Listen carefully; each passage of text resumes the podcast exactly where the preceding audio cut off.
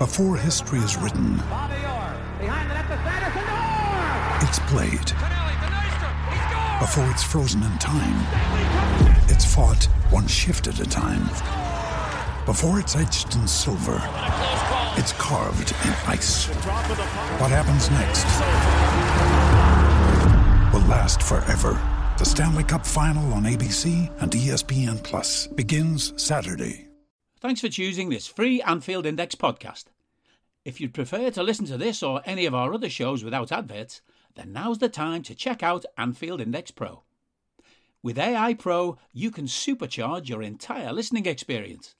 You'll not only get all of our podcasts without the ads, but you'll have them far faster with our quick publish feature available exclusively for subscribers. AI Pro also puts you in the heart of our sound studio with an option to listen to many of our shows live and interact with the podcasters in real time as the shows are recording. Upgrading couldn't be easier.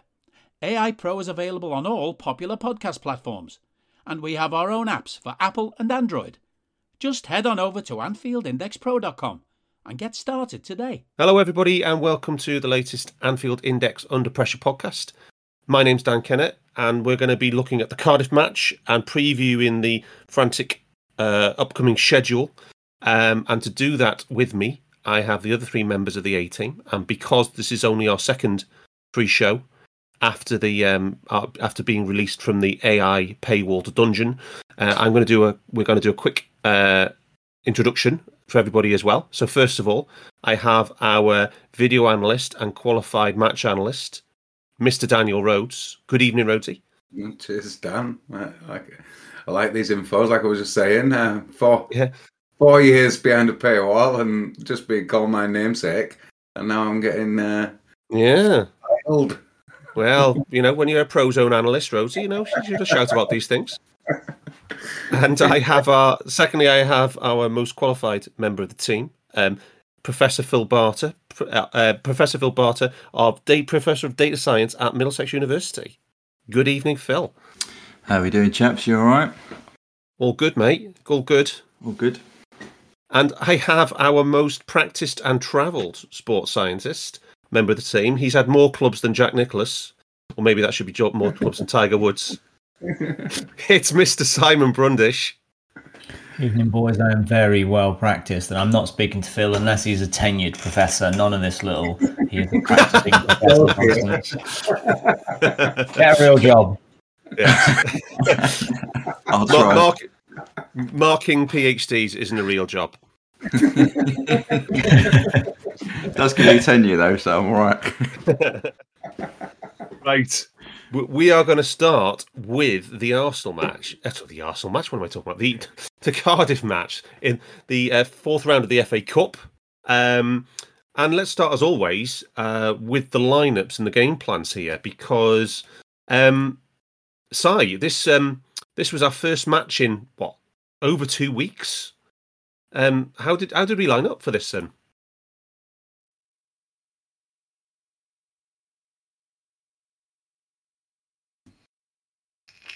We I'll come to you, called it before the podcast. We called it before the podcast. It's on mute.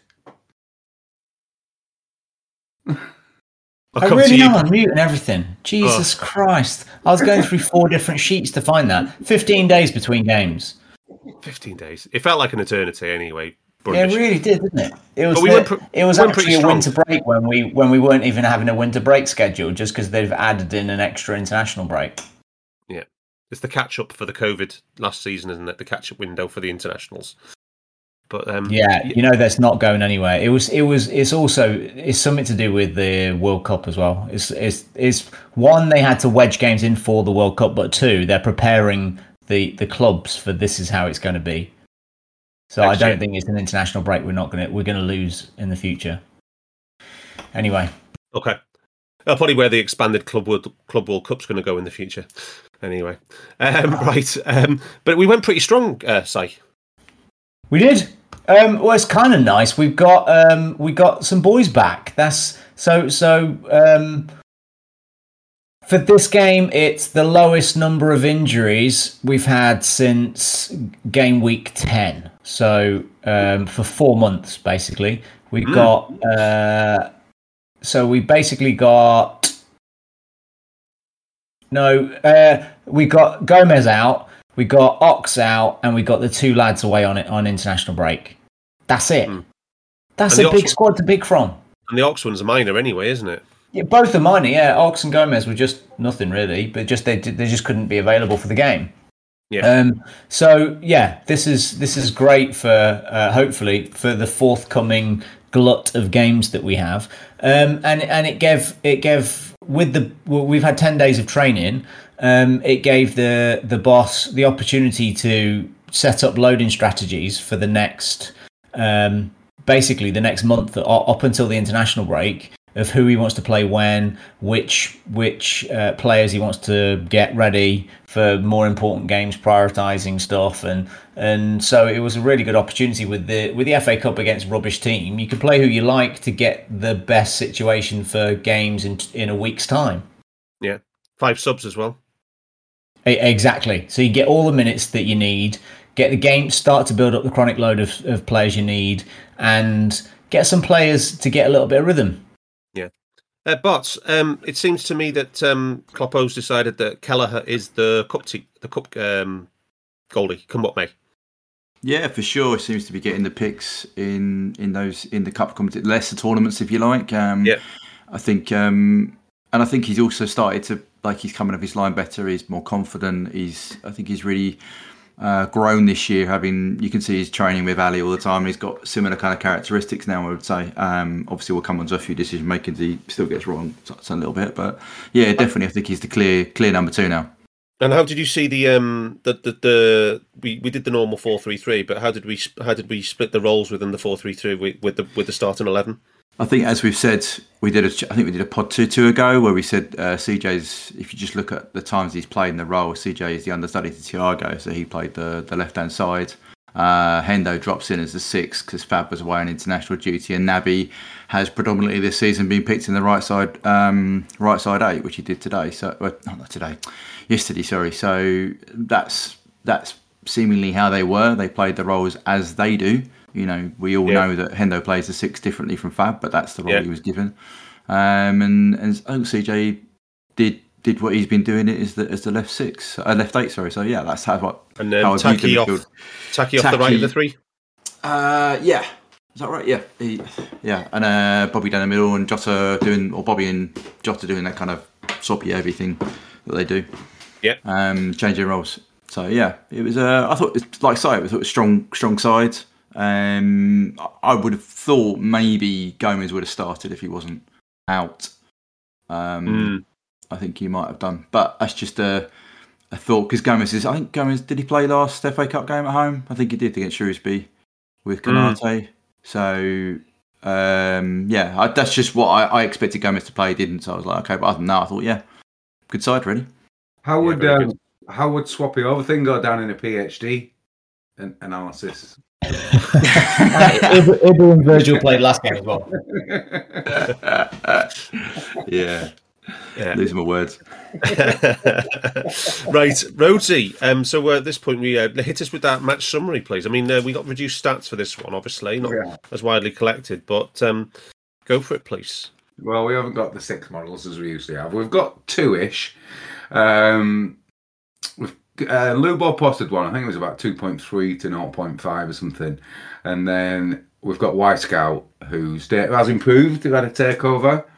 I think we're agreed there. Um, I'm still a little bit skeptical, but once their sampling, you know, increases over time, and I can compare them to the other models, maybe we can put them back in. But in this game, they had it as 1.73 to 0.32, 20 shots to three, five shots on target to two, um, four big chances to one. Basically, their XG is their one goal.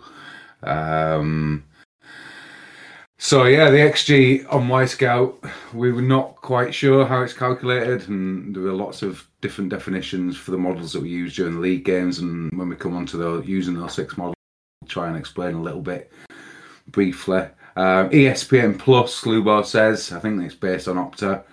Um, so yeah, so that one had us at a much higher, well, 0.8 higher rate ish than what Wyscout did. um, but yeah, it was, you know, it's about as much as you would expect. It was a pretty poor first half. We had the uh, really early big chance from Jota, and then in the second half, we kind of bombarded them a little bit more, especially once Harvey came on. Um, yeah, it was dom- absolutely dominated possession, 74% to 26. Um, pure possession time, we like this one. Um, Wyscout, they had 40 minutes of dead time in this game, so only 50 minutes on the ball, which is really low. Uh, I think. So no, I it would be. Wouldn't it be fifty-five minutes of uh, yeah, ball yeah, play? because of the because the added time. But um, I think we've had as low as uh, as high as forty three against Burnley once, but this was pretty high. But just to be clear, what you're talking about dead time there, but where is where the ball is either out of play, Yeah, um, referee stop play for whatever reason. yeah, Um, oh, yeah, yeah. So, yeah, and, thing. and the, the highest we the highest you'll ever see is you know contrary to popular belief is about 60 minutes and um you know you're not going to get many games which you've got a ball in play time of over 60 minutes but yeah we had 55 in total yeah, fifty five. Yeah, and, and, and, and it's incredibly low for the opposition. So, so Cardiff's pure possession time was only 14 minutes, so they basically didn't want the ball, which you can understand. Um, we had 102 possessions for their 82, so that also shows you if you look at average possessions that we were a lot longer. 23 seconds is our average possession um, compared to their 10 seconds, so they genuinely didn't really want the ball. We we have done PPDA before, which is um, looking at passes how- per defensive action Yeah, yeah, and we were really good in that until about the last 15 minutes, which we see a lot.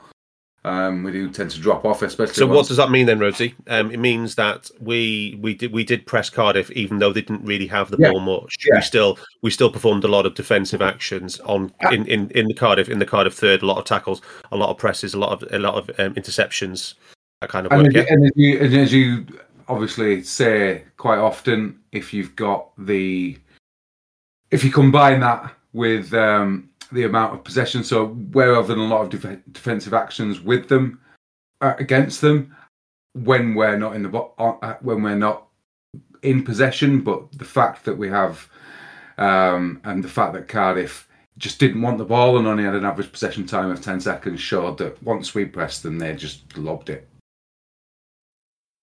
That's basically what they did. Okay, so um, Brundish, um, the the, the the the numbers on the match. How did the um how did the first half pan out in terms of the pattern of play, um, and and our general and our general build and and the general ebb and ebb and flow of the match? How did you see it? What were the main stories for you? I don't think there was an awful lot of stories. We tried to retain possession a lot. It was fairly sterile possession. We didn't really create anything other than uh, the fourth minute brilliant chance from uh, Naby driving from the right, yeah. um, blammed a ball into Jota, who uh, did two great touches, megged through back heel, megged through the legs of um, of their their Grok centre back, and he got a little excited. And instead of sliding it into the corner, he hammered it, and uh, keeper made a great save. And that was pretty much our chances for the first half. We um, Cardiff had no interest in attacking at all, and no opportunity to attack. We pressured them. They launched it long. Virgil went, "Thank you very much."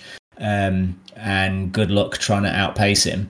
And um, and we tried to break through their 16 man back line. And it just took us a while. That's all, uh, as you see, for the first half until until the second half, as as where we get to with a set piece. That's when we're at our best when we break through the set piece.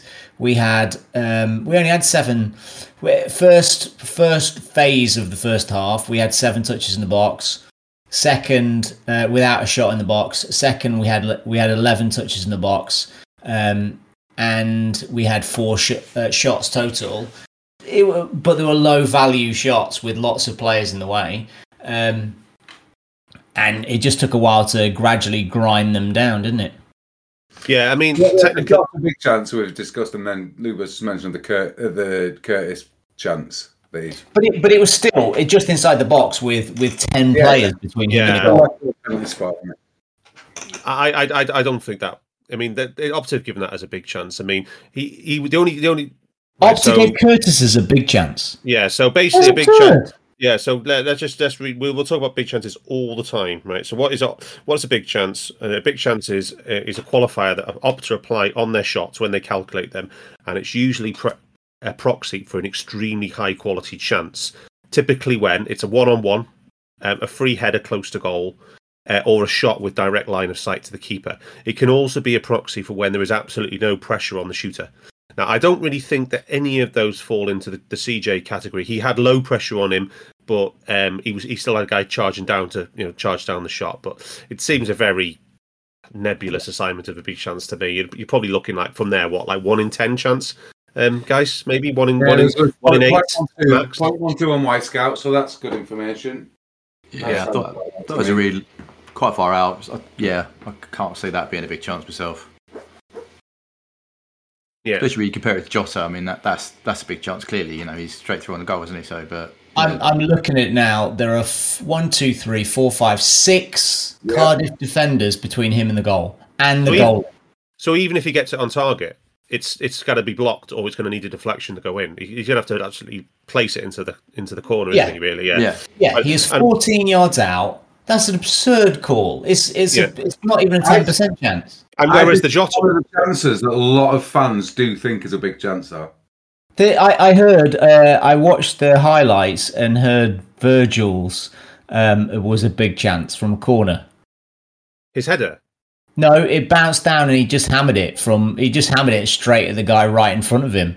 first half. Yeah, Um, Point yeah, zero three. Yeah. Three they were just. It was a corner. There were loads of players in the box. It wasn't any. It was like a five percent chance at best. Yeah. So the only one we all agree on, which was the be- the only high quality chance in the first half, was the Jota one because that is probably one which is underrated by expected goals because he he with his trick he buys he buys the space he buys himself half a yard so he has and he has clear line of sight to the keeper from what like about five meters five meters out six meters Yeah. out and he blams it as well. So yeah. So that's probably that probably that that chance should probably be higher than than what it is as well.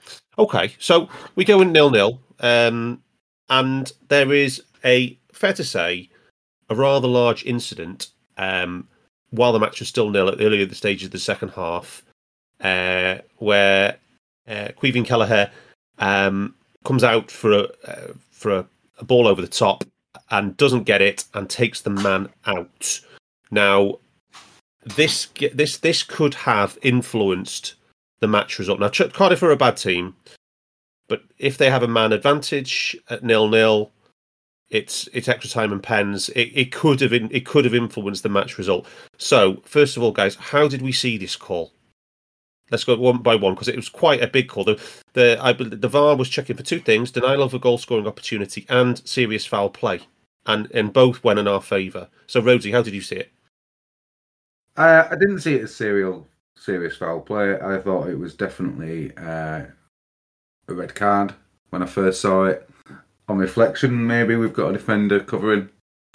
Um, but other than that, I thought we got away with one. So you so you, you thought it was a red card for Dogso? Yeah, I thought the fact that he's brought him down when he could have got through, I think there's a case to be made that if the referee gives a red card, would think that it's fine for the VAR to confirm it. But I think the, the fact that they didn't um, might suggest that they thought we had a defender covering um, and a yellow card was suffice. Uh, Brundish, how did you see it? I, I, I, I'm staggered. There's even a debate. I, I think it's a blatant red card. He missed the ball. He studded a guy in the in the calf on the halfway line, pretty much. I don't care if there was a guy covering. There wasn't a goalie there too. That guy covering only counts if it's a defender that's doing the the tackle and there's a goalie in. It was an open goal. So you think it was red for both? Hundred percent red. It was No, no, absurd mean, that it for both- wasn't sent off. both counts. You think it red for serious foul play and Who red for cares? Like this, the, the, we aren't even I'm- I'm- discussing the I'm- reason no, because because they I'm did it on the TV. It was a I'm red asking- card for a foul play. It's a professional foul. I'm, I'm, I'm, so I'm just asking. You think it was a red on serious foul play as well as denial of a goal scoring opportunity? If if that was a, if that was a player, just a, a, a, midfielder in the middle of midfield making that tackle, it could easily have been a red card just from the studs in his his shin, uh, his calf. But that's not what I'm saying. It was a red card because he brought him down on the halfway line. Yeah, I don't think it was serious foul play. I don't think he. I don't no, I don't. I don't care. It's not. It's just, he brought him down on the halfway line. It's a red card. Okay, there was a check in the match for serious foul play. That's why I'm asking you, Si. I, so that's I what care. I'm saying. I, we're only discussing this because they t- they've for some random reason talked about it on no, the no, TV. because we have to we have to understand we have to try and understand how the VAR operates. We They have to wrong. try and do this. Okay, Like that is not like that is not appropriate for this discussion. Si. We have to try and understand how why VAR is wrong, what it's trying to do.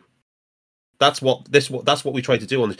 How, but- how- okay, so how can how would you how would you conclude that you got the they came to the decision they came Well, that's to? what I'm gonna. That's what I'm gonna come to next. Bart, what's what's your what what was your call? Do you think we um do you think it was red? I thought it was red card, yeah. Okay. Um, and I thought, uh, in terms of VAR, the first check they did was denial of a goal scoring opportunity. Yeah. That was said on TV. So they clearly when Ibou was going to cover, and that, that was satisfactory for the VAR ref. I'm not saying I agree with that, but that's that's clearly Yeah. what they decided from that. Okay. So, so I put it to you, Bart, right, is that um, this is the worst time of the year for the VAR in the English Premier League because the Six Nations is on free to air TV, right? And we get three matches, rugby matches every weekend, top quality international matches, where the VAR and the TMO is used absolutely perfectly. Everything is, is audible, everything is mic'd up, everybody can hear exactly what's going on, what questions are being asked to the VAR, right? So we it's completely transparent. Football is the complete opposite. So ha- if everybody thinks it was a red, how did we get end up with the VAR refusing to all overrule the on-field um, uh, I- referee twice? I think you've just actually highlighted with the rugby they have a set protocol that's agreed by I, I can't get the acronym right, but the International Rugby Laws. TMO. Makers Oh yeah, uh, yeah, yeah. Like Yeah, they, they set up yes. Yeah, so they have a set protocol on how they deal with VAR. Everybody uses that protocol. Yeah, so we don't.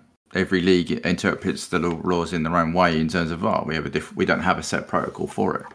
Yeah. And does it vary Um, by does it vary by competition in this country as well? I, I'm not sure on that regard, but because I was I was t- wonder- wondering whether VAR was in the FA Cup or not, but it's in for Premiership grounds, isn't it, and not on non-Premiership grounds. Right. So um, yeah, so that's to me is not right for the competition. I think it should be consistent across all, all levels of game in the round, if you know what I mean. Um, there's lots of the issues with football's use of VAR. One of them is a not a non-standard protocol for applying the rules in this instance. You know, they should have gone through it check by check. But as we've said before on this pod, it often comes down to the question that is asked the VAR in the first instance, which could lead to mistakes being made because the VAR official doesn't then check anything else. Yeah, because we can't we, we, we can't hear the question that's being asked. We can't hear it. No, there's no there's no audio made. I don't know how the TV said they got a feed from it. I don't know, but anyway. Yeah. We- we- Uh, Rhodesy. None of us, none of us would be able to have an opinion on this if they did mic up the refs and we heard what they said, because then we would know the facts. But we Exactly. We don't. Yeah. Whereas in rugby, they've got a set protocol. don't. It's all that It is. We're just trying to explain why they've not come to that decision. That's all. So we're we're we're, we're, three Liverpool fans, right? Four Liverpool fans. Three, the three of you have all said it's a red, clear red. So what, Rhodesy? How can you possibly conclude that it was the yellow card was fine? What do you think? What do you think?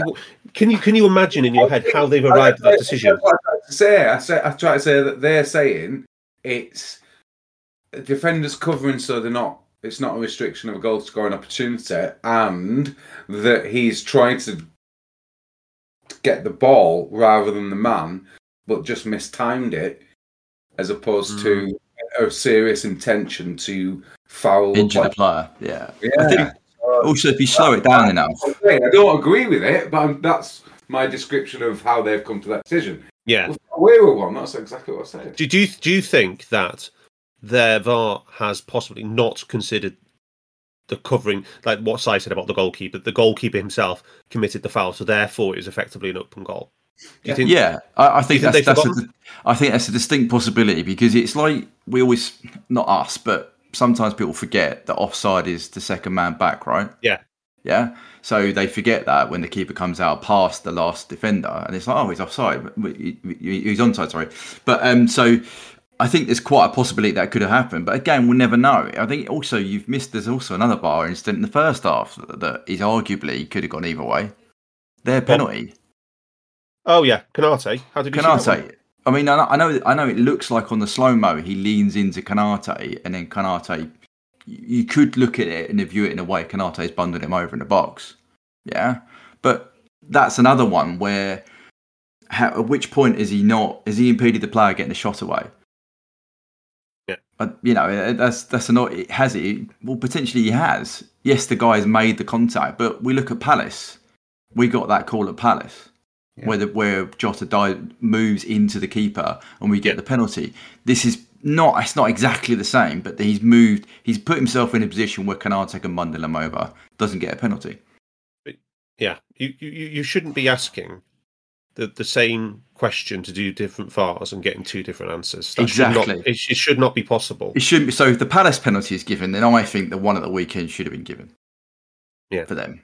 All right, and then equally the handball thing. We're talking about you know uh, the car- our one at the other end. Pretty much two minutes later, it hits him on the apparently the the sleeve of the t-shirt is now the measure for whether it's handball or not. Um, no, I'm not saying that was handball, but I'm just saying that's another inconsistency I think in the way it's perceived that the rules apply. But again, we'll never know because we haven't got the refs telling us. We'll know it's this point, it's this point, this point.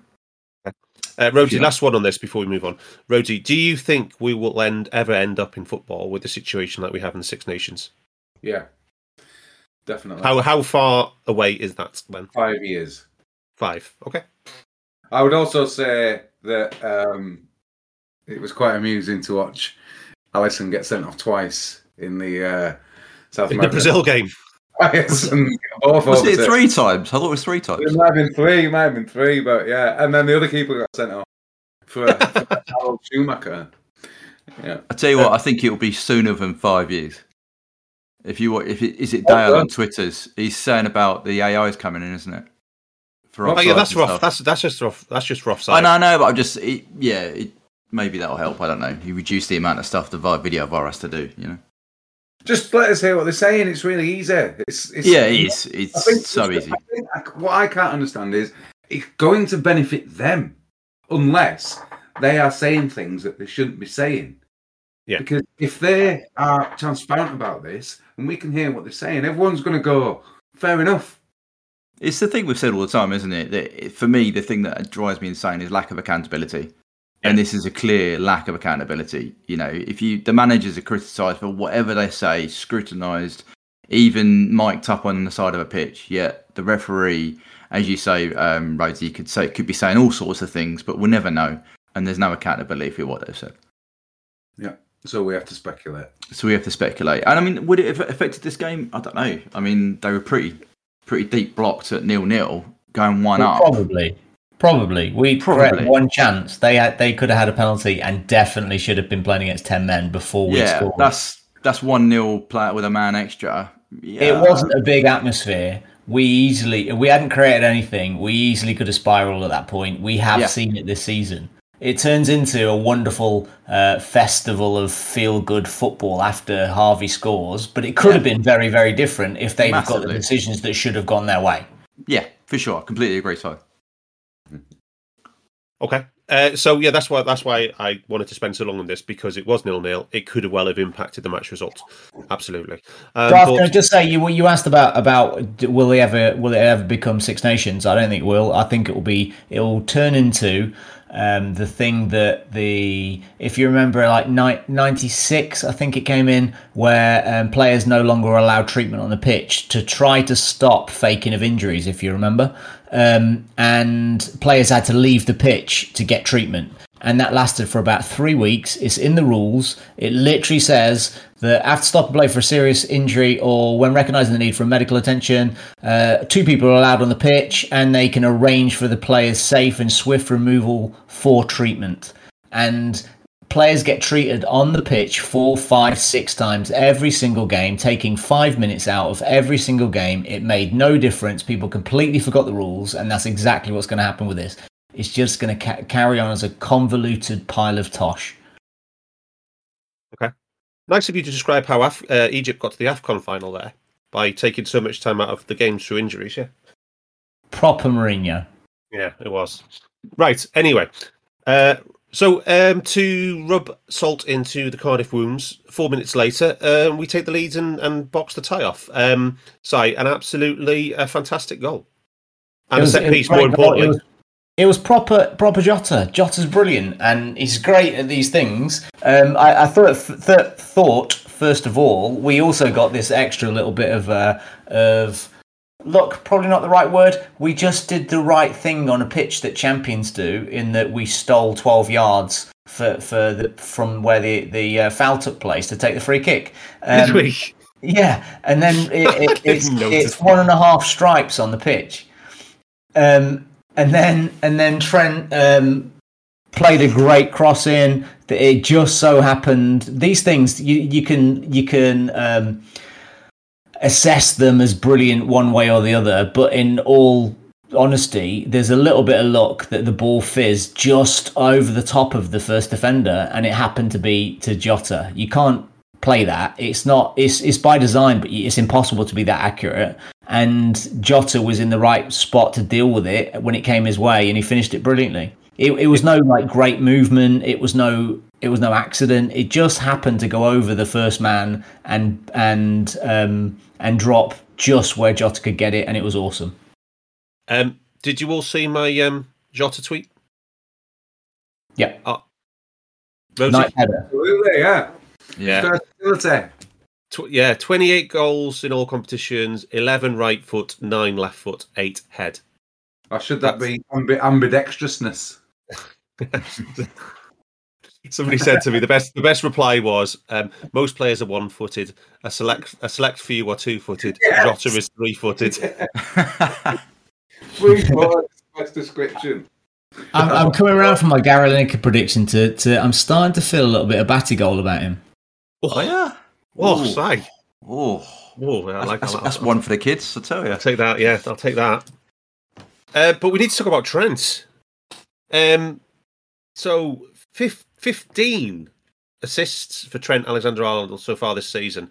Um, we talked last year, oh, actually, sorry, we might have, t- first time might have been the very end of the 2017 18 season where you said he was a cross between um, Zinedine Zidane and Michel Platini. And, and now you're starting to believe us. Yeah. generational is a generational talent. I think we coined this in 2018. And I believe I how right are we? Yeah. Um, he's the best playmaker in the Premier League. No. And it's not close, is it? No. No. In any quantifiable terms, it's not close. Yeah. Progressive passes, which is a stat we're skeptical about. Assists, um, corners, free kicks, Key uh, passes, everything. key passes, through balls, Expected assists, XG chain, expected threat. Play. Pick one. Yeah. Pick them all. Yeah. Yeah. Um, but one of the, one thing I did uh, a little bit of prep on for this pod is um, I looked at because he's already got 15. This is already his best season for us in terms of assists. Um, and his assist per 90 minutes is 0.59 in all competitions, right? Now, that number doesn't get beaten very often. So, um, I want to just go through some absolutely elite creators, right? So I, I got I, I, I got five players, um, and this is going back to the pre-advanced stats era as well, right? Uh, five players who are Trent's peers, right? Um, Bart, come to you first. Go on, have a go. Have a guess at one of the five. As in non-Liverpool players, yeah. Yeah, non-Liverpool players who can rival 0.59 assists per 90 minutes. I mean, that's when you're talking like what Messi, something like that. Messi. Do you know what Messi's best season was? 0.59. Point The 19, nine. the 1920 season, he had 25 assists in total in all Wow. competitions. And it Wow. had point, and it was 0.59, which is the same rate as Trent now. Oh, Right. Brundish, I'm picking pick me an elite creator who can rival Trent, who's his peer. Um, Ozil. Mesut Ozil's best season when he was playing for Real Madrid, 2010-11, he had 22 assists, and he had it was 0.6 per 90 minutes, so 0.01 more than Trent this season. But yeah, that's the, that was Ozil's best ever season as well in terms of creation output. Henry, Uh, no, he's already better than, and Henry hasn't had over 0.5. He had actually, I tell you like he had low, he had point, he had 0.52 for one season for Barcelona, but nothing. He didn't ever get over 0.5 for Arsenal per 90 he's minutes. got, he's got the assist Yes, he record. had in the Premier 26 League, assists in one season. Yeah. Well, he's on, I'd look at it the per- I look at it the per 90 basis. He doesn't get over 0.5 on on, uh, on any of the numbers. Madness. How Yeah. about Kaka? Kaka in there? Oh, I didn't look at Kaka. I'm going to go back and look at him. now, Nah, no chance. Kaka was the apart. He was brilliant, but one of those lads that never actually showed, from a data perspective, his qualities. Okay. So he's like the key never pass had the or the, output of his fame. the hockey pass or something like that, or like yeah. Okay. Yeah. Okay, Paul's gone with Muller and Di Maria. It is. It is. Um, the the one which we, it's really hard to get to think about is is is Thomas Muller. In the last three seasons, he's just become an assist machine. He's got most assists in Europe, but you know it's Bayern Bayern dominating that league, and he basically just feeds Lewandowski. Nineteen twenty, he's got the best figure I can find anywhere, which is 0.67 per ninety minutes, and he had twenty six assists in all competitions. And this season, he's on 0.64 per 90 minutes. And Trent's Trent, so he's actually more than Trent. He's got a better rate than Trent this season. Because somebody blams the ball into the box against their shitty defences. Muller tries to tu- to to control it, and Lewandowski scores because of it off his So you terrible say hefty first all, touch. all, all Muller's assists are explanation. shinned Uh, miscontrols. Yeah, comes off his giant nose. People are involved with Bundesliga defenders and Muller's. but yeah, An- Angel Di Maria's best season was 13-14 season. He had 23 assists and it was 0.65 per 90 minutes. And the other, and Kevin De Bruyne, his best season is 0.57 per 90 minutes, where he had 23, and that was when he was with Wolfsburg in 13-14. And just for context, the other one I wanted to look at was Cesc Fabregas, who got point he got 23 assists in one season, but his his best 14-15 season it was 0.53 per 90 minutes. So Trent's rate of 0.59 is actually just it's just one of the best figures in in in in, in of all time. I'm going to say in recent decades, but of, you know of all time. But yeah, he if he keeps this up, he's going to get 23, 24 assists over the season. He's only Kenny Dalglish who can rank with him, isn't it, Dan? Well, I've lost his numbers now. Where's Kenny's numbers? Brilliant LFC Yeah. history. Kenny had 24, was it? 20, yeah, 24 in one season, then 23, then 20, and a 19, a 19, and an 18 in top seven. So, so, so Kenny Ke- Kenny Dalglish, um, Liverpool LFC history have now added assists to their magnificent site, uh, lfchistory.net, and um, Kenny Dalglish has got six of the top seven um, for season totals of assists, um, and that's all competitions. So, but Trent is on. Trent is currently uh, three below Kenny's n- position of number seven, which is 18 assists for Kenny. Trent's on 15 for this season. So, but we've got 20 games to play, Si. 20, maybe even 25 games to play. We do. It's- He uh, he could he could get. I think he could get he could get 22, 23, 24. Depends if uh, if the 50p heads at the back will like to score from a corner. Didn't that happen in the last game? Yeah, freaky. I think you get 20. 20, no doubt. He's got to get to 20. He's just not that far away, is it? yeah. Yeah. I, I hope he gets 21 in the Premier League. Oh, okay. Uh, what's he on in the league? He's on.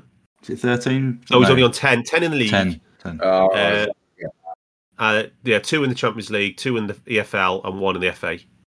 The, the ones in the AFL were both in the, in the semi final against uh, away at Arsenal. Both the goals. Yeah. Yeah. Uh, okay. Wait, any of the Oh, other round. I've got another name for you. Go on. David Beckham. Oh, Beckham. Oh, Okay. 1920. Yeah. He had 20. He had 20 assists in 1920 in Champions League and Premier League. I've no idea what he got in the cup. Probably some because they won the treble. Treble, and I'm thinking that I can remember two assists, so he's got at least 22. Um, Not even the full season, was it?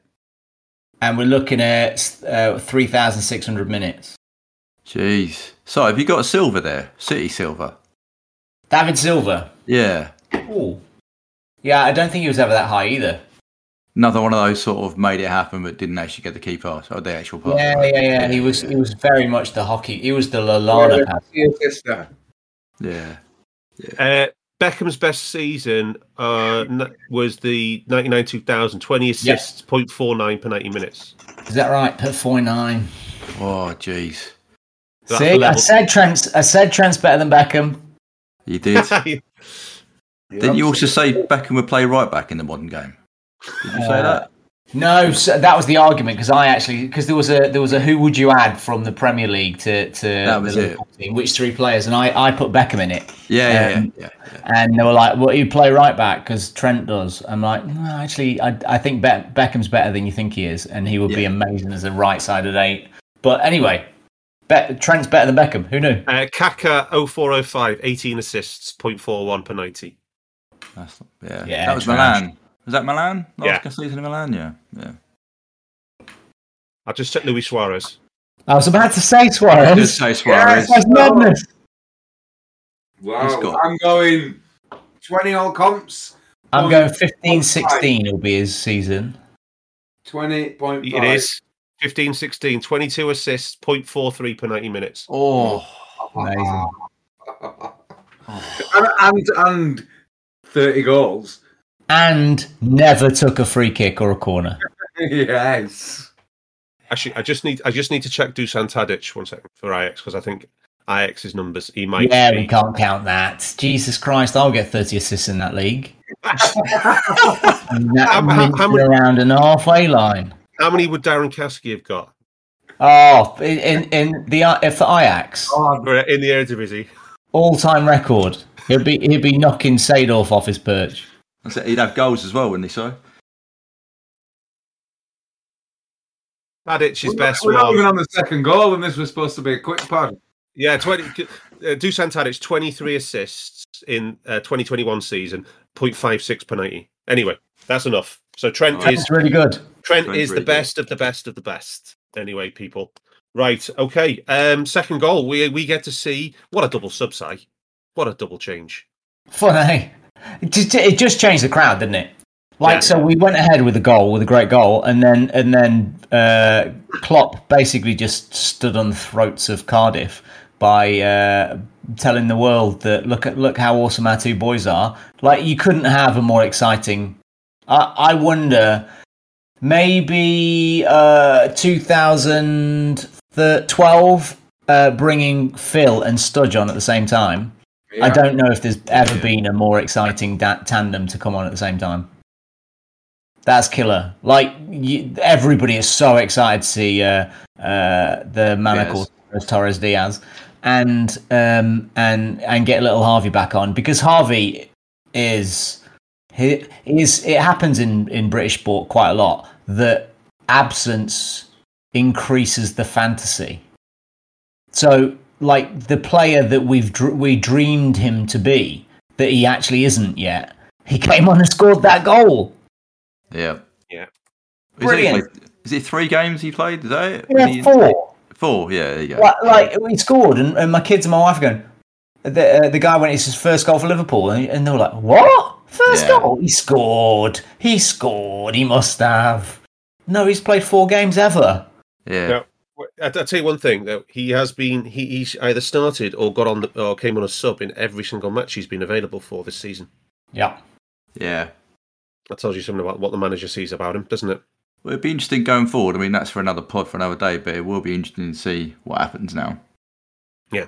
So the finish was the techers on the finish was Ah. unbelievably good. Well, But look, we did we did we Not did the the, second goal. Luis Diaz pressing win because we haven't done the pressing. Yeah, no, let's because we took the other player who came on was our was our latest signing, um, and Rhodesy he had a fairly instant impact. Wow, that was a lovely little nick off, nick off the defender, and then the skill to keep it in play on the touchline and come come back across. And Jota obviously is, is nutmeg Jota, which is uh, a weird one, but it but it, yeah ends up going to Minamino, and that's uh, that's another big chance. Point three two on the Yeah, and Minamino uh, blams it in, but it was um, it was it was what what I liked about that was um, Cardiff created um, a bit of danger for themselves, but he was on it in a flash with Jota, and and and, and to and to win that, you know, and that, that that we haven't collected the pressing in this match. We usually do. We'll do. We'll be back with a bang for Leicester and Burnley on the pressing, uh, and we'll give full explanations then. But that would have been a press leading to a goal. wouldn't it, Roti? For sure. It press leading to a big chance as well. Uh, Yeah. And and one of the best kind of presses because if you're pressing someone on like ten yards away from their goal, um, on the byline, if you can win the ball there and keep it in, and then do a cutback, it's probably like your your perfect. That's exactly what you want from a press. If you, if someone can do that, that is as as good as it gets. And Yeah. if you do that within five minutes of coming on, Yeah. when people have been saying we weren't sure because under um is it Conceição or Porto's manager, Yeah. their, their system doesn't doesn't involve much pressing because they've usually got the ball with Porto um, in their domestic league. The fact that he can come here and then after five minutes of his debut, Klopp's got him someone on the ball and then keeping it in play and doing pullback is is as good as it gets. Yeah. Um, Si, um, touch of the uh, Luis Suarez with the skill to keep it on the on the on the goal line. Yeah, it's lovely skill, and it. I, I really liked how uh, incessantly he was. He he was. Um, he's like Suarez had this quality about him that he never stopped moving. He was he, he played with like perpetual menace, and he was he's constantly trying to rob the defender and rob all his teammates really, and then he would decide who was going to get the ball. But like he, it was like he was so hungry for the ball, he would do anything. And this guy, come on, and he looked exactly that kind of guy to me. Literally anything. Yeah. Um, but also on, on top of that, right? I just wanted to point out that Tsimikas had a great game, and Yeah. um, and he was he was also a key part of the press. That he, he probably should have had the press that led to the goal because he he created the turnover in the first place, and he Yeah. did it a couple of other times in the game as well. Um, and then he got he got lifted, and Robbo got the assist when he came on. But I really, really, really like the look of uh, of Diaz. So uh, I, I, at some point there'll be a pod gets released when I was talking to one of his uh, his coaches, and uh, and they were couldn't have been more positive. So I'm very excited. Fantastic stuff. Um, but how did you see the balance of the team when um, when Harvey came on and the roles? Um, there's been a lot of talk this season about the the, the dynamic with um, Harvey and Trent, particularly. Yeah, I mean, I th- the the pleasing thing for me was um, Harvey. It, for me, it didn't look like he'd been away. He was straight on up to intensity game. You know, sometimes when you come back from a big injury like that, um, you can sometimes, you know, the players a little bit nervous about the intensity getting up to it. He was straight in there. He tackled. He won a free kick. I think um, uh, just before his goal. He, you know, he was in the pockets. He was in. He was in the right places. It wasn't a problem. Um, it's a bit hard to say the balance of the team because we had Bobby dropping in to play the other eight while um, for the first part, Harvey was back Oh, yeah, on. I'm going to come back and ask. We shall we got back yeah. to that, but um, no, I thought, I th- but I thought, it, I thought it was pleasing to see him back on the pitch, doing the stuff that he was doing early in the season. The other thing to note, sorry, to, on Diaz was I, I also loved the aggressiveness of, of him, his determination to take a player on, get the ball, run it. You know, it, it was just the pair of them coming on it injected so much energy and, and progression into our play that uh, it was just when we needed it. As I said, that the atmosphere was a bit dead. They came on, it completely lifted it, and then we were just on this momentum from that point and chances coming in. But no, I was really pleased to see Harvey back. Uh, he, he looked like he'd been training well. He'd taken his rehab well, as he clearly said in his post match interview, if you saw that. And he, he slotted back into the role really well. So, yeah. Yeah, so Si, one of the things you used to talk about, even when Bobby was peak Bobby, was um, you said he's more. You, said he's the best eight. He's going to be the best eight in world football. and then after the subs came in, the first round of subs, in this, he drops back into the eight. So you finally Right. got you. You finally got to see what you've always wanted. Sign me up. I think he could be the best connector in in the in footballing world right now. Just go and just do that thing, Bob.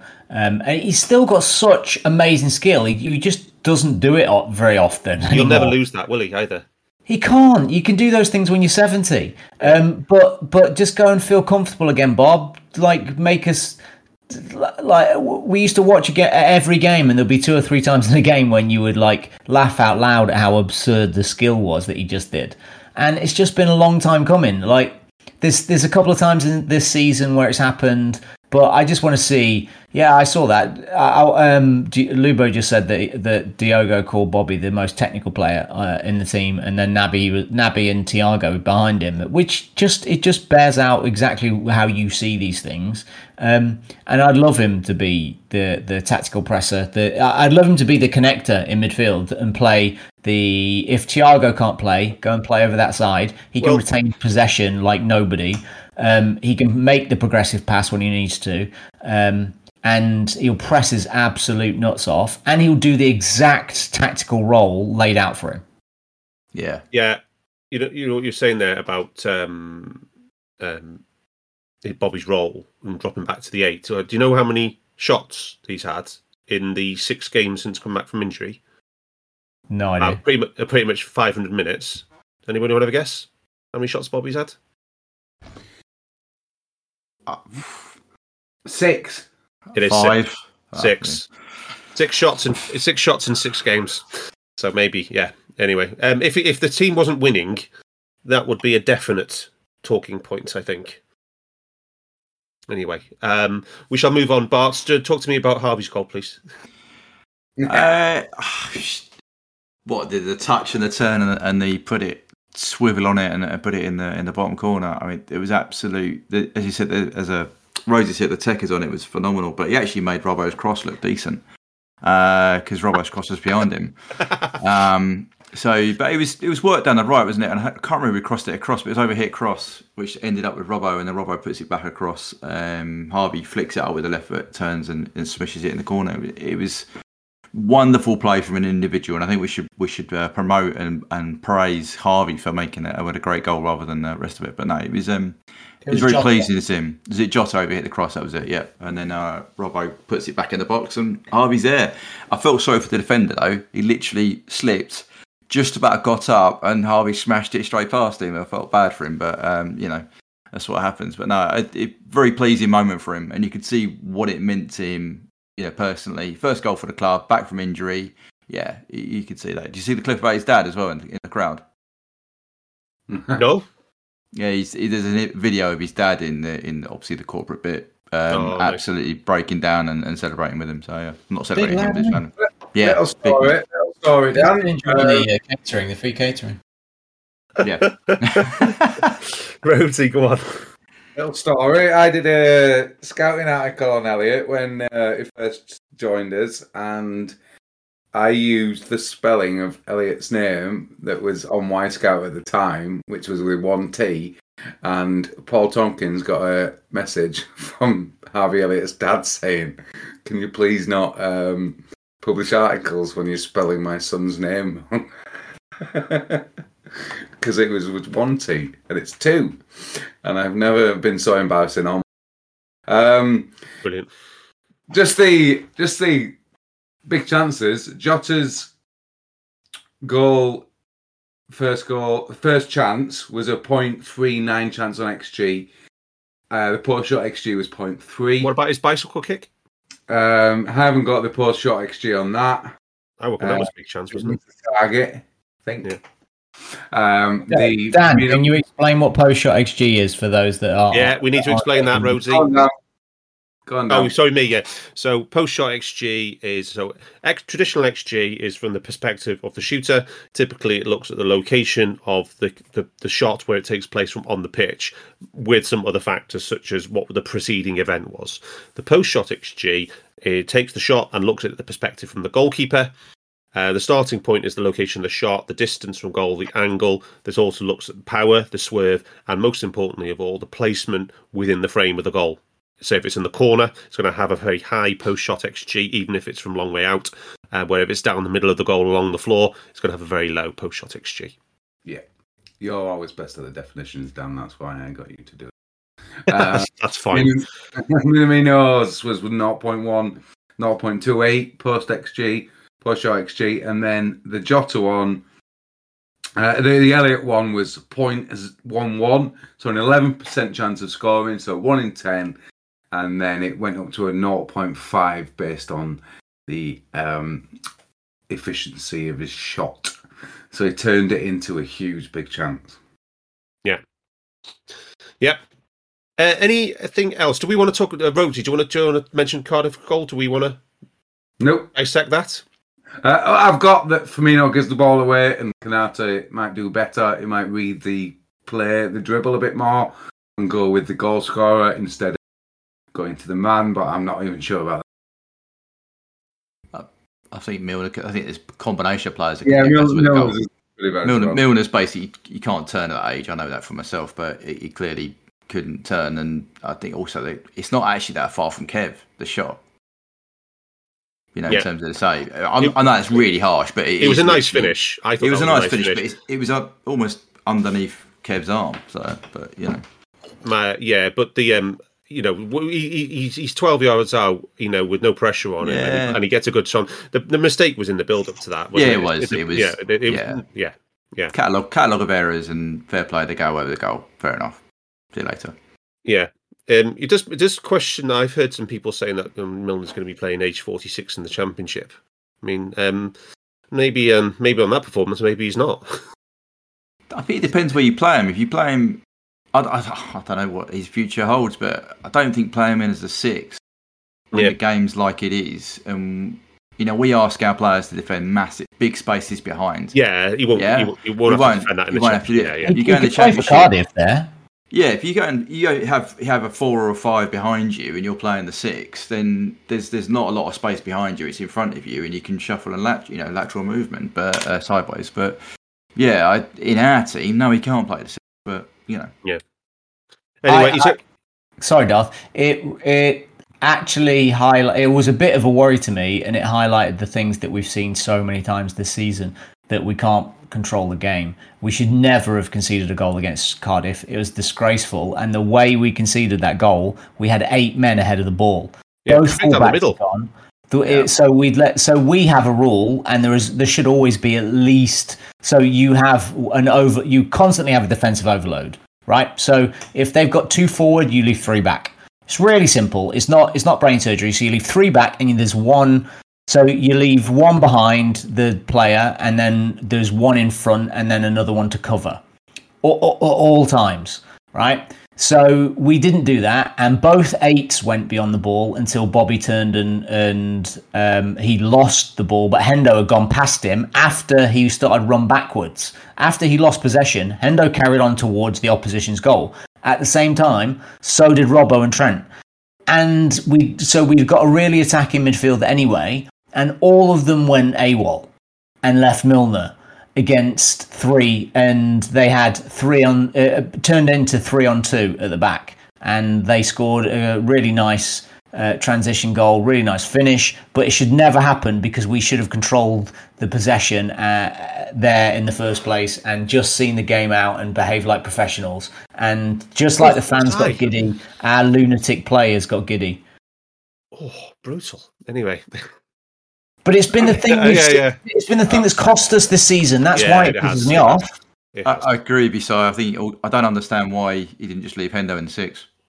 Well, why didn't Hendo? Why hasn't Hendo just stood next to him? Why is he going into the box for another goal? Well, Hendo maybe was he was off. on his maybe he was on his way off to be subbed because he went off just after this anyway. Maybe he was already he was off the before pitch. it. No, he was, Was off. He was was he? Oh yeah, sorry, he yeah, was he off. was. Thiago yeah, was on. yeah. It was literally we we literally made the sub what the minute before the goal, didn't we? Yeah. Yeah. But the size point still stands. You know, you shouldn't have commit that many players forward when you're what ten minutes to go in the game.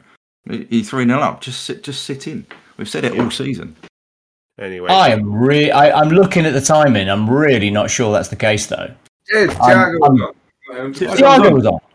Yeah, oh, yeah. look- Look at the clip. Seventy-eight. Thiago on. Hendo off. Seventy-nine. Bobby gives the ball away. Yeah, uh, no, I see. I see the timing. It's just that when I was looking at the video, I was I could see Hendo's boots. Maybe somebody else has just got his boots. Hey, that could explain it as well, right? You know, can't run. right. Anyway, Roti, we have a nice draw though. Nice, nice draw. The fifth round. Interesting stats on how many times we're playing Norwich this season. Lubo again posted that on Twitter. Um, we're, we're playing. How, four- how, how, I didn't see that. How many is it? Uh, well, we've played. So we we don't ra- we very rarely play teams four times in a season. Oh, yeah. uh, we, we've played them in the League Cup, so we've played them at Carrow Road twice already this season, and we've got two games at Anfield coming up. Um, the Man City game in the Champions League was another example. I think Well, we're going to play Arsenal four times this season, aren't we? Europa, Arsenal this season was another. Um, so yeah, Chelsea in Champions League. Well, I remember one season where we played Everton six times in one season because it was like three replays. There you go. fucking hell, those stats down. Where, where, when was that? Um, it was when Kenny uh, quit. That was Kenny Kenny Roulette resign, wasn't it? Yeah. That was the third replay, I think. Hmm. Or maybe Yeah. five times in one season, maybe five. Anyway. Um, anyway, so what's the most we've played? One team in the same division. The most we've played them in the season. yeah, Five.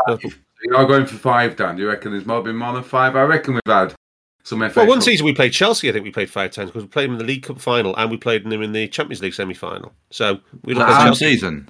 So Yeah, that would must season. five. Yeah, that must have been five. Yeah, Yeah. when we lost to when we lost to Chelsea. really so. There's people speculating all sorts at the moment, and this is so important because we've got like 20 people listening, and you get to you get to see 50 messages of people speculating, live analysis. Yeah. Uh, Lubo, you need to check Everton um, in the uh, season when Kenny resigned. Um, right. Um,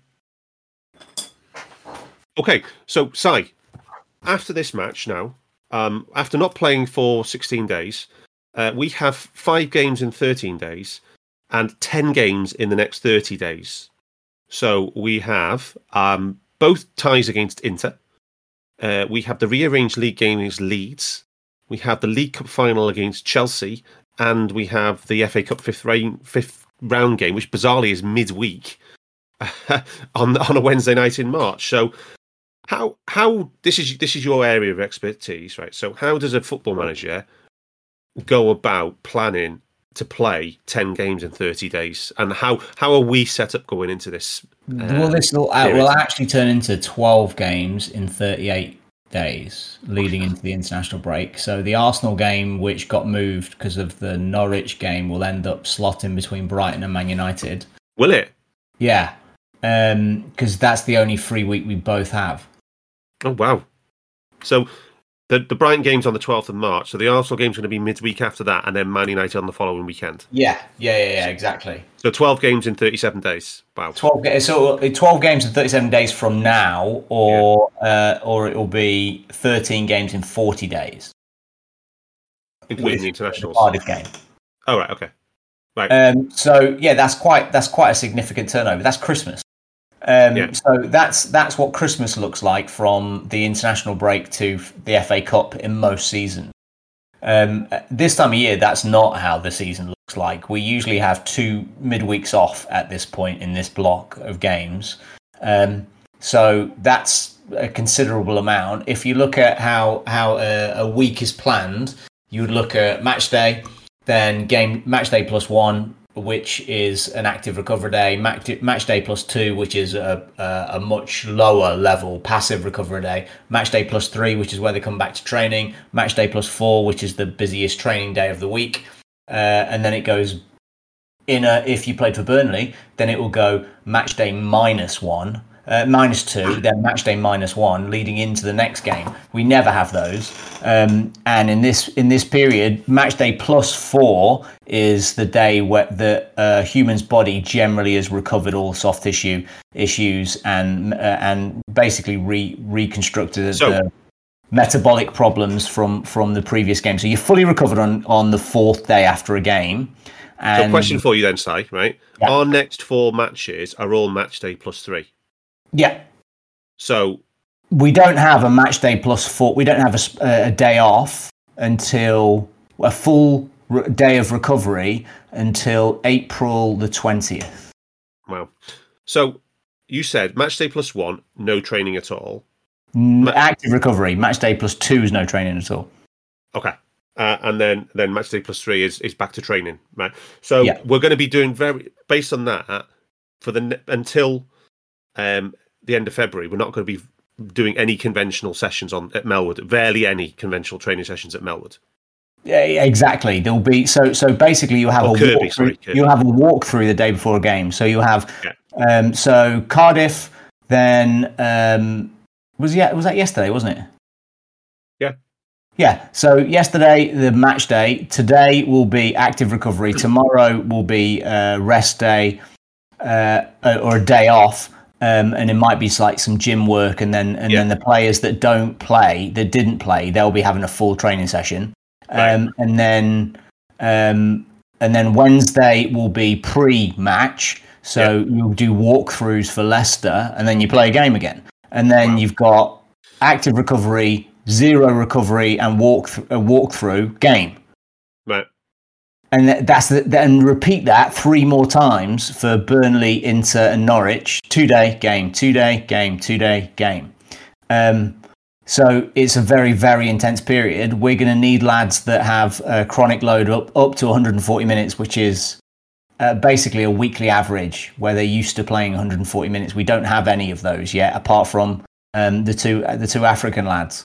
So they're the weirdly they're they're the most tired, but also the most ready to be playing two games a week. Yeah. So, um, when you've got no full recovery days in the schedule for um, a month, um, what are your options to, to manage this as a to plan your fixtures and plan your use of the squad? So the the only way around it is to is to plan rotation so that you can give players that that deliberately won't be playing um, at the weekend their fo- their day four off or their day four of whatever um, training strategy is necessary to Yeah. keep them topped up and Yeah. fresh at the same time. So you're you're looking at what can a player tolerate over a four uh, over a four and well five week period. Yeah. What does their uh, history suggest they can they can tolerate on a weekly level, and what is their current le- level of stress in their body, basically. Um, and you want to get them to that level as quick as possible. So if you look at, say, um, the captain, um, uh, Henderson has um, he currently has a chronic load, which is uh, oh, the three week rolling average of only 44 minutes because we haven't played, and he's got an acute load of whatever he played this week, so that's 79 minutes.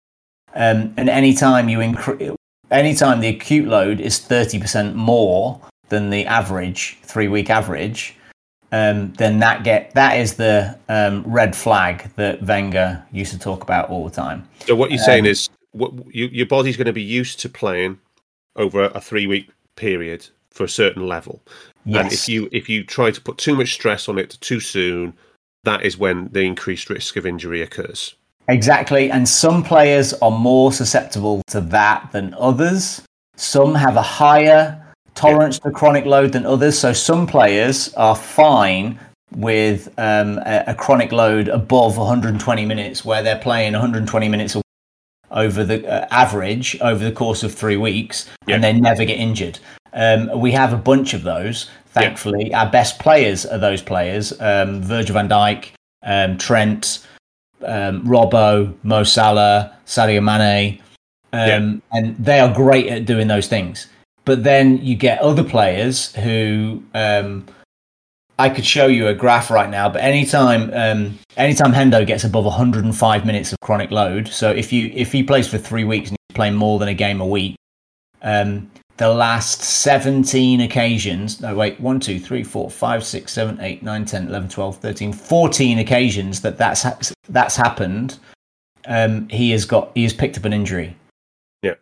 It's one, of so best, one of the best charts I've ever seen. yeah Yeah. it's crazy um, so let's try and avoid that with him we can because we've got we've got a massive squad Your method. No, question for you, um, Si. So very very important very important player for us. Um, uh, Thiago uh, has a history of um, injury. Um, he's just come back from another long layoff. He's a very important player for our rest of our season in terms of winning the trophies. Um, how does if you let, let- I'm just going to put it to you, right, that he would be maybe targeted to start two key games in this block of periods: the Inter first leg and the Chelsea League Cup final, right? If that's the case, right? Just say, for argument's sake, that's the case. How do you take a player like him who is susceptible to injury and just come back? How do you make him achieve that goal? Uh, so he is playing 30 against Leicester, 30 against Burnley, 60 against Inter, 30 against Norwich, nothing against Leeds, and then the full game against Chelsea. Okay. So he's he's either starting or coming on as it was one of the subs in the next three matches, the two matches to build him up for Inter, and then yeah, Yeah. okay, right, okay, got you. Yeah. Okay, wonderful stuff, Si. Wonderful stuff. Can I, can I just? I've got the, this this little extra about why I mentioned Henderson. It wasn't to bash Henderson's uh, midfield uh, injury record or anything. It's that it's the point that he can't play that many, so Yeah. we need to rotate. And the the current state of the of um, the midfield is that we uh, in the last four years there have only been five weeks where we had more more midfielders available for selection. So we currently have eight midfielders fit and available for selection, and we've pro- I don't think we've ever had eight this good before. Um, uh, seven and Milner, um, and so but the problem has been over the course of this right? In the last four years we average the midfield midfielders available selection per week. Um, this uh, in 1819 we had 6.3 um, in 1920 we had 8.5 available. We had um, per per game to select from um, in 2021, we had 6.1. This season, we've only had 5.1 available for selection. And bear in mind that that includes Milner and Ox, who you're very rarely playing as well. Okay. So this year, I think our team has has gone through a little period where it struggled just because of the midfield options, and they are they are back online now to hopefully fly till the end of the season. Well, we're, At we're one cer- point, we had two midfielders available. yeah, and we're certainly in a very good place to start such an intense period from, aren't we? We are A great, a great position to start an intense So, period. yeah. final, final, um, quick comment. Si, um, two of our best players have just finished their major international tournament, um, and both of them um, played the final. Um, it wasn't a very good game, unfortunately. Um, I watched it; it was pretty tedious. Um, sad for Mo, happy for happy happy for Sadio, but they both played a lot of football, um, and they played a lot more football than anybody who stayed behind and didn't play Afcon did. Si, do you want to just put the num to numbers how much they actually played? Yeah, so they've played. Um, s- Mo's played 786 minutes, so uh, eight, nearly nine games. Um, but uh, Mane's played seven, 674, and the Yeah. next highest is Fab, who's been away with Brazil and played two games at 663. The rest of the non-internationals are, are Under 500, aren't they? Yeah. Yeah. yeah, and So- Virgil. It's mad, absolutely mad that Salah managed to play 786 minutes in what is ostensibly a seven match tournament. Yeah, But that, it's just, but um, the, he is now on, clearly on for his career max season in terms of minutes played, which is already high. It's already what four five thousand two hundred minutes for Mo his career max, and he's Uh, on to smash it. Five to eighty, yeah. Yeah, and he's on to smash it now because of the because of, because of playing almost eight hundred minutes at Afcon. Um, he is super, he is superhuman, but it's He is uh, a cyborg. now, In, in a team that creates nothing as well, Dan. yeah. So he's doing all that work thanklessly as well at the front. Yeah.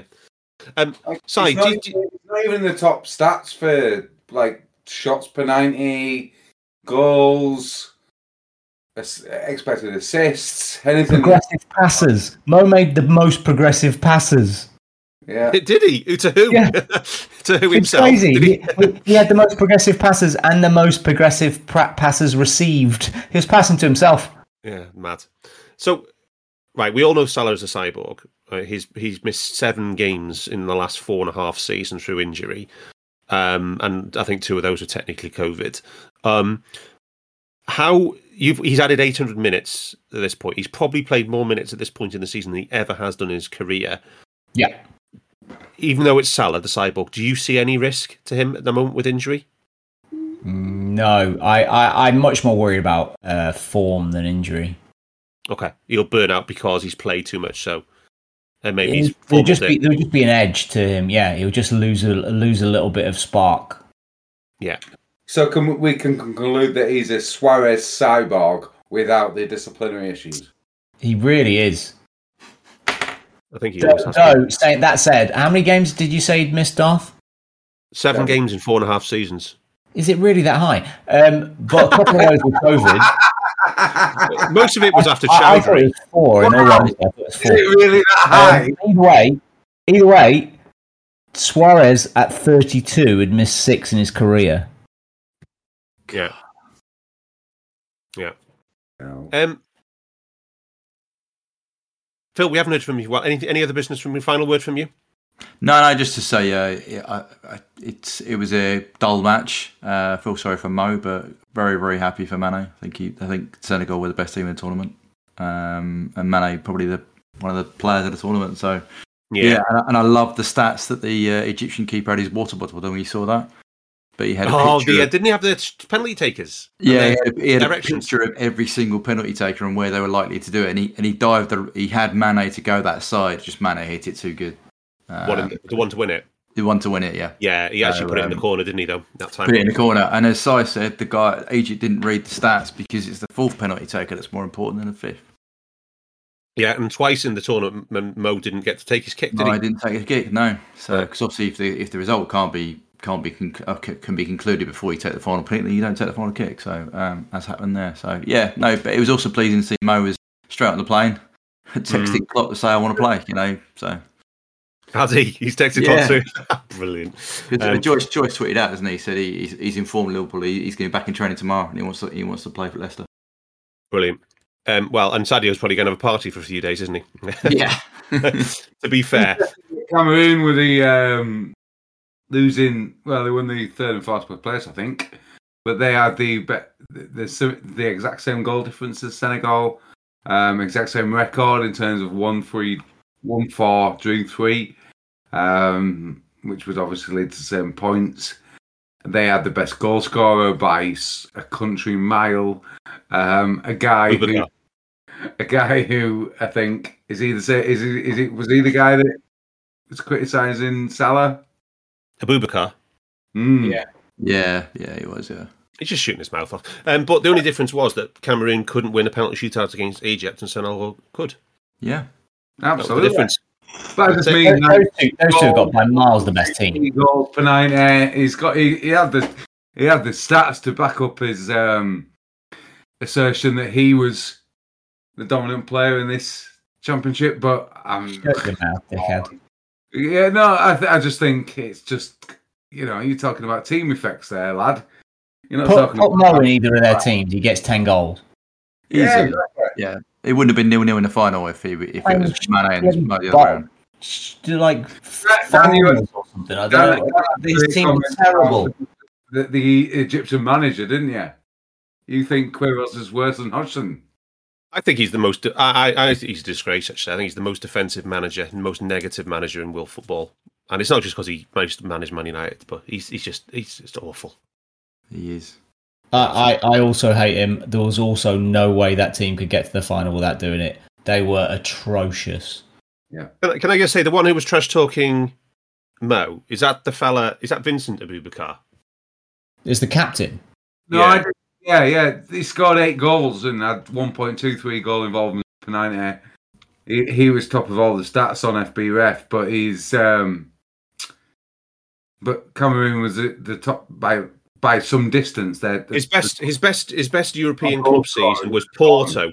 Porto 17-18 with 15 goals and four assists, and that was it. That's it. That's that's his call- career They ceiling. calls that a month. Yeah, That's like block one. Yeah. yeah, right. And on that Can- can you just bombshell, listen this? I think. I'd I, like to say- I was, sorry, I was. Go on, Don. As I say, on that bombshell, we've gone far too long anyway. Um, but thank you everybody for listening. And if you are listening to this on the free side, come and join us on Discord. There's been so much more interaction in the chat here. Um, it's an absolutely, I mean, it's an we think it's a, a really significantly enhanced way to to to to, um, to do the podcast. And if you like this, we will be back next week. We are starting on a streak of three double headers in a row, and we will be back for the Leicester and Burnley match next Tuesday. We hope you enjoyed listening to this Anfield Index show. Please be sure to subscribe to our channel so future podcasts find their way to your device automatically. There's nothing quite like fan engagement, and we'd love to know what you think of anything discussed on this show. The best way to get in touch is over on our free Discord community, where both podcasters and listeners debate the hottest LFC topics 24 7. Sign up free now at AnfieldIndex.com forward slash Discord. You won't regret it. You can also follow us on Twitter at Anfield Index and find us on Facebook by searching for Anfield Index. Oh, and before you go, we'd love it if you could leave us a five star review on your favourite podcast app. It only takes a couple of seconds, and it means the world to the people who create these free shows. Sports Social Podcast Network.